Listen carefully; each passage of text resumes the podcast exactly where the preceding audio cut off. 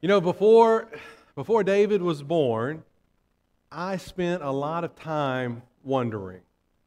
I wondered would it be a boy or a girl?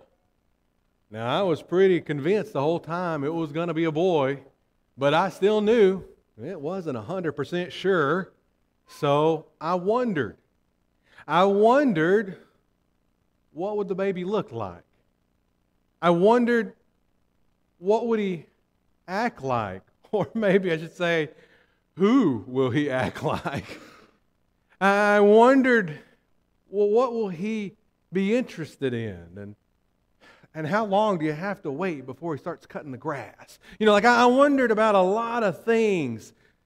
And, and I think for all of us who are parents, we've all experienced that. From that, that very moment that you find out you are going to be a parent, man, your mind is constantly racing and filled with, with wonder and expectation, maybe even a little fear, but, but you know, you're just constantly filled with all of these thoughts. I don't believe it would have been much different for Mary and Joseph listen, given the, the amazing circumstances surrounding their pregnancy, I'm sure that those two young people had a lot of questions. I'm sure there was a lot of things that they were wondering about. But truth be told, there was a lot they didn't have to wonder about because they already knew. Because some 700 years before, the prophet Isaiah had already said, going to be a boy. This is going to be what his name shall be. So, so many of the things that we wonder about, they didn't have to because they had the promise of God. Let's go back and look at that prophecy in Isaiah 7 verse 14. There, Isaiah said, Therefore, the Lord himself will give you a sign. Behold, the virgin shall conceive and bear a son, and shall call his name Emmanuel. Now, it might be expected that this little boy, he would grow up like most boys. He would grow up learning and knowing, and maybe even following in the footsteps of his father. Now, we know Joseph, his earthly father, he was a carpenter, but it certainly wasn't the destiny of Jesus to be a carpenter. No, no, his destiny his destiny was to, to bring a, a new kingdom and, well, to reign on a throne for all eternity. Listen to how Isaiah would prophesy that. Going over a couple of the chapters to chapter 9, there he said, beginning in verse 6, For to us a child is born, to us a son is given, and the government shall be upon his shoulder. His name shall be called Wonderful Counselor, Mighty God, Everlasting Father, Prince of Peace. Of the increase of his government and of peace, there will be no end on the throne of David and over his kingdom to establish it and to uphold it with justice and with righteousness from this time forth and forevermore. I wonder if they ever wondered what would the king be like? What would this, this king who would be raised the son of a carpenter on this earth, what would he be like? Now, you see, there would be no real reason for him again to wonder too much because Isaiah, through the inspiration of the Holy Spirit, Isaiah had given to them four very distinctive names to describe the nature of this coming king, to describe the nature of the Messiah. Now, a couple of weeks ago, we looked at Wonderful Counselor and Mighty God, and today we're going to pick up with Everlasting Father. Why would Isaiah, why would Isaiah call Jesus, who is the Son of God, an everlasting Father? You ever stopped to think about that? Have you ever wondered why the, the Son of God, as we know him, is referred to here as an everlasting Father? Well, we know. We know that Jesus, that is the Son of God, and, and the Father God, we know they are one. Listen to the words of Jesus himself in John 10 and verse 30. He said, I and the Father are one. But I think this description even goes a little bit beyond just uh, the idea of the divinity of Christ. It, it shows us how Jesus can relate to us even as a father. So, how does Jesus relate to us as this everlasting Father? A couple of quick things I want you to remember, and I hope you'll really take this away and, and put it in your heart, especially if you need to hear it this morning.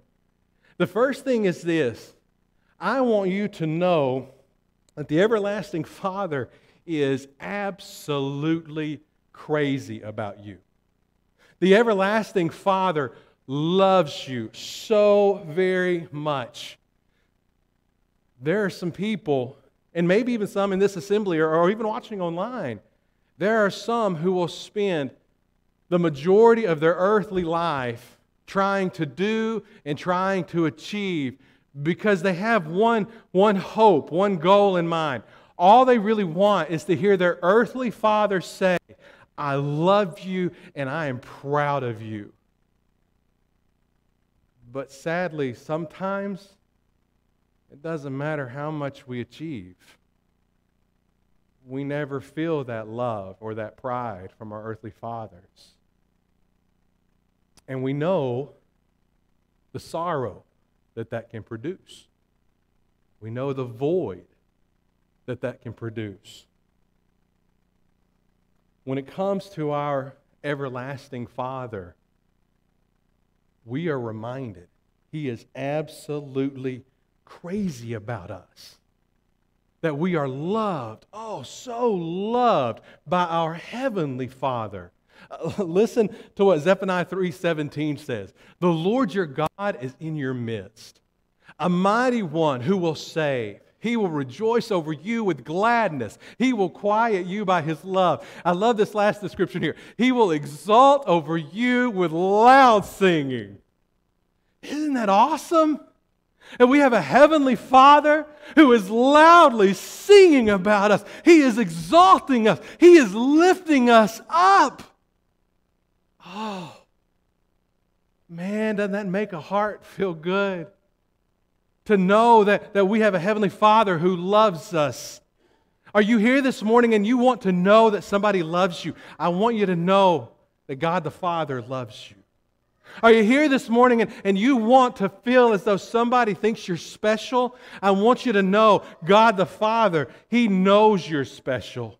If you're here this morning and you just want to feel wanted by somebody, I want you to know this morning that God the Father wants you. He wants to know you and He wants to be known by you. And God the Father, He knows so much about you. Jesus would tell us that He even knows, He even knows the numbers of the hairs on our heads. That's a pretty intimate personal relationship, isn't it? to even know the numbers of the hairs on our heads? I want to encourage you, maybe this afternoon, take a little bit of time, read Psalm 139, verses 1 through 18 on your own. If you really want to get an idea of how much God loves you and that He has known you and known about you even while you were yet still in the womb, even before anybody else knew anything about you. He knew you and he was absolutely crazy about you. The second thing is this that an everlasting Father, he'll always be here for you. Revelation 22 13, Jesus said, I am the Alpha and the Omega, the first and the last, the beginning and the end. And Isaiah, he uses this word here, everlasting. And he uses it to emphasize the security that is found in the relationship with our Heavenly Father through our earthly King. Jesus, in other words, he's not a deadbeat dad. Jesus is, is not a dad who's going to be afraid of the responsibilities that a father has for his family. Jesus is not the kind of dad that one day is going to stand up and say, you know what, I'm tired of this family. I think I'm going to go find me a new one. No. No, with Jesus, we have an everlasting Father, one who will show up for us day after day after day, and one who will do for us the good work, the, the godly work that a, a, godly father does. In other words, he'll, he'll provide for us, he'll protect us, he'll listen to us, he'll comfort us, he'll discipline us, he'll forgive us, and above all, he will absolutely never forsake us. He will never abandon you. He will never walk away from you. He will never pick somebody else over you. He will never leave you waiting and wondering where He is. Listen, this morning, if your earthly dad is or was less than ideal, I am truly sorry. But my hope, my hope is that you will strive to see our Heavenly Father not through the eyes of, not how you see your earthly father, but that you will look to our everlasting Father, that you will look to Jesus to truly understand who our heavenly Father is. So, Jesus is our everlasting Father, but He's also our Prince of Peace. Let's take a couple of moments here. Let's take these words separately and then we'll bring them back together.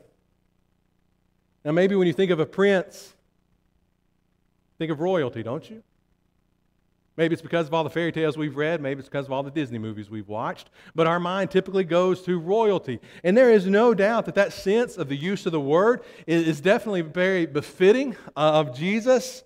As Jesus was preparing to send out his apostles, he said to them there in Matthew 10 and verse 7 Proclaim as you go, saying, The kingdom of heaven is at hand.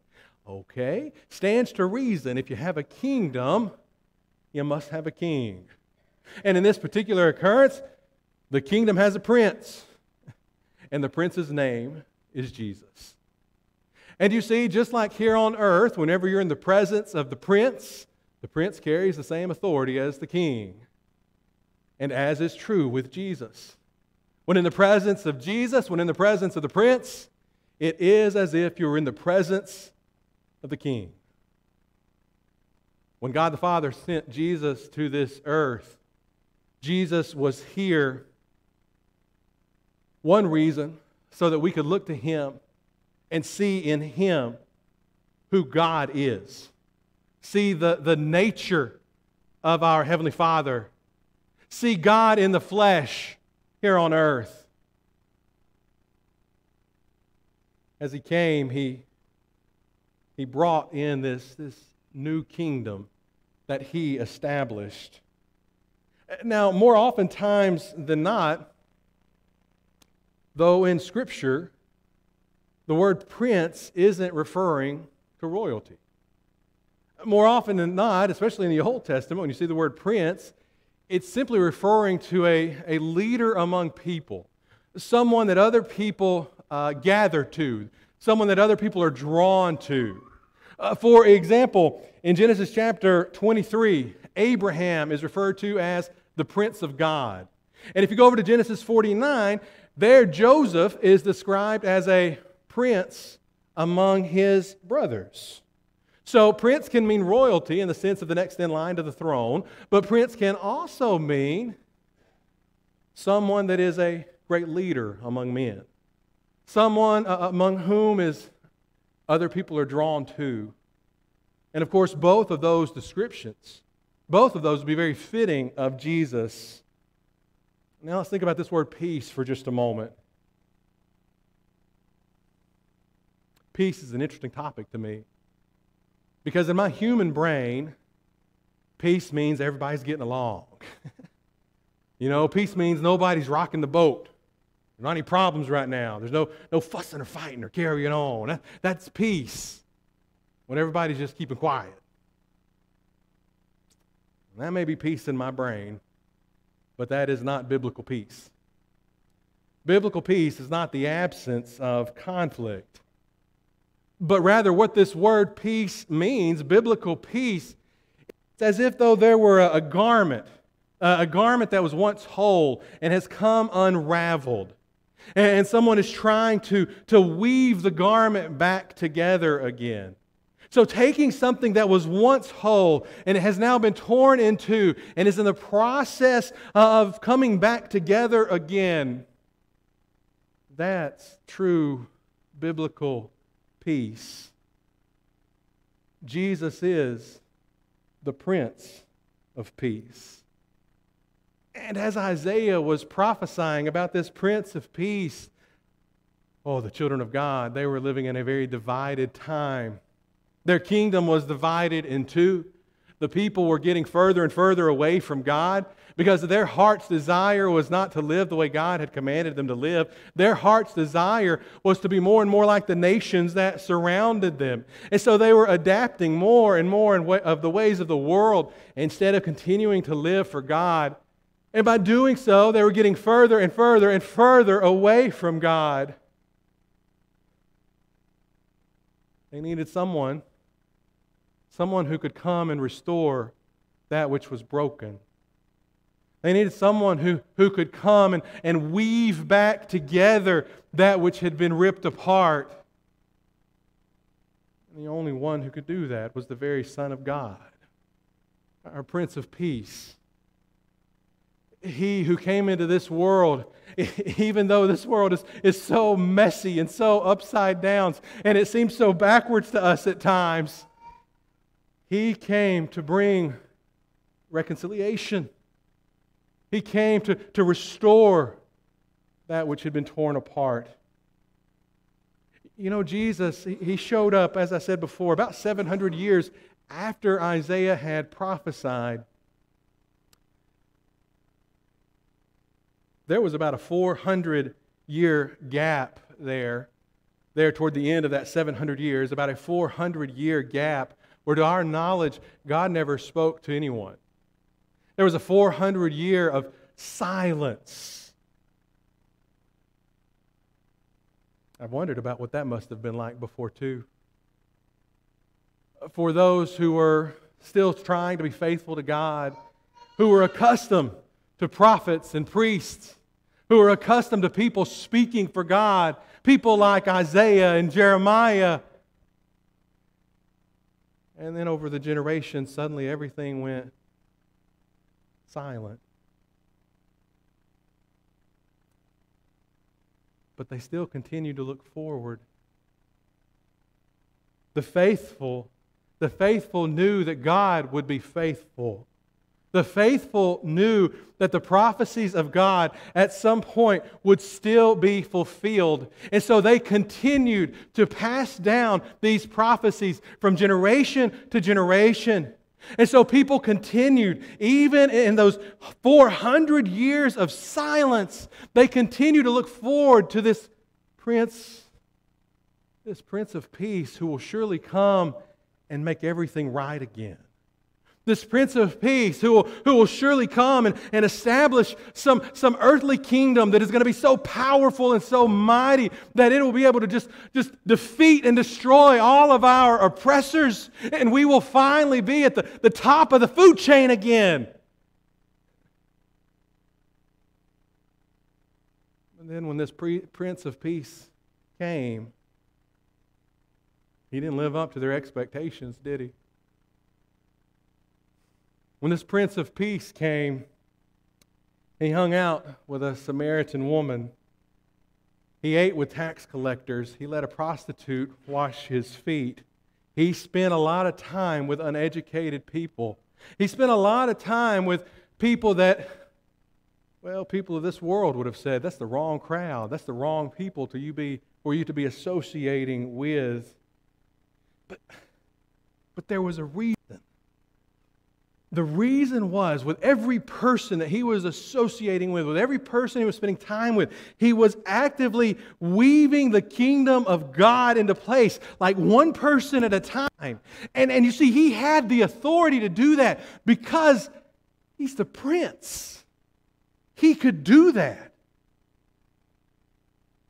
He showed us by his example not how to lord over people because you are a part of royalty, but how to serve people, even by washing feet. And in that example, he showed to us what is truly important in this new kingdom having a servant's heart, a humble spirit, being a person who's meek, someone who's, who's willing to help those in need. Someone who, who just by their love for one another shows that they are truly a follower, a disciple of Christ, the Prince of Peace. Ultimately, ultimately, this baby born in a manger, he ended up on the cross.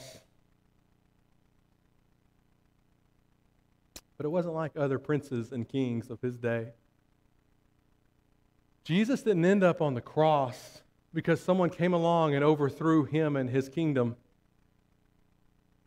Jesus knew Jesus knew that on the cross that was the only way that this weaving together that this reconciliation for mankind this is the only way that it could happen that it would only be through his death his painful, agonizing death, where he shed his blood.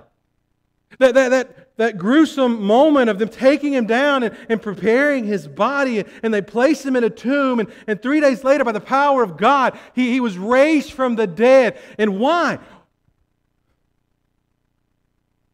So we could have peace. So that our relationship with God could be reconciled, so that it could be restored. Because you see, we all have a pretty big problem in our life. It's, it's sin and death, and, and those are two things that on our own we can't do anything about. But by the, the grace of God, through the sacrifice of His only begotten Son, that Prince of Peace, we we can pillow our heads at night.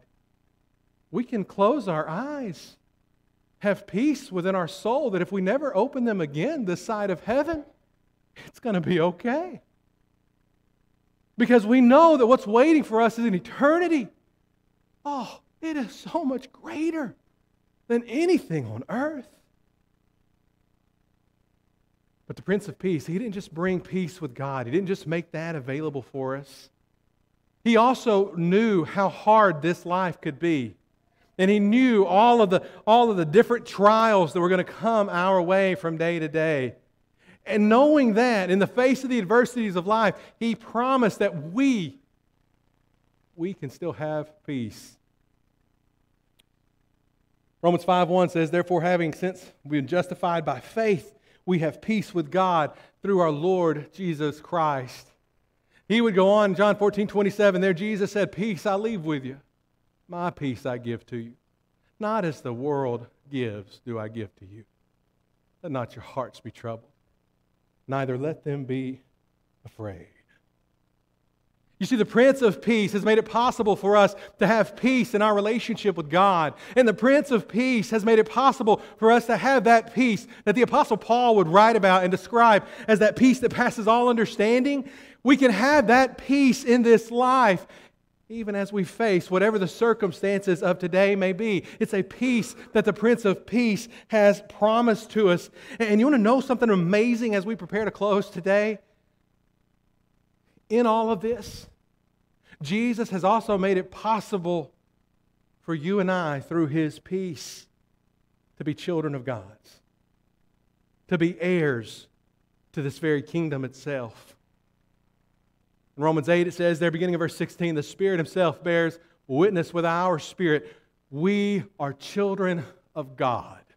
And if children, then heirs, heirs of God, fellow heirs with Christ, provided we suffer with Him in order that we may also be glorified with Him. This morning, this morning, do you have the peace of God? This, this morning, I guess my question as we prepare to close is the Prince of Peace came again so he could weave together, he could bring reconciliation between us and God.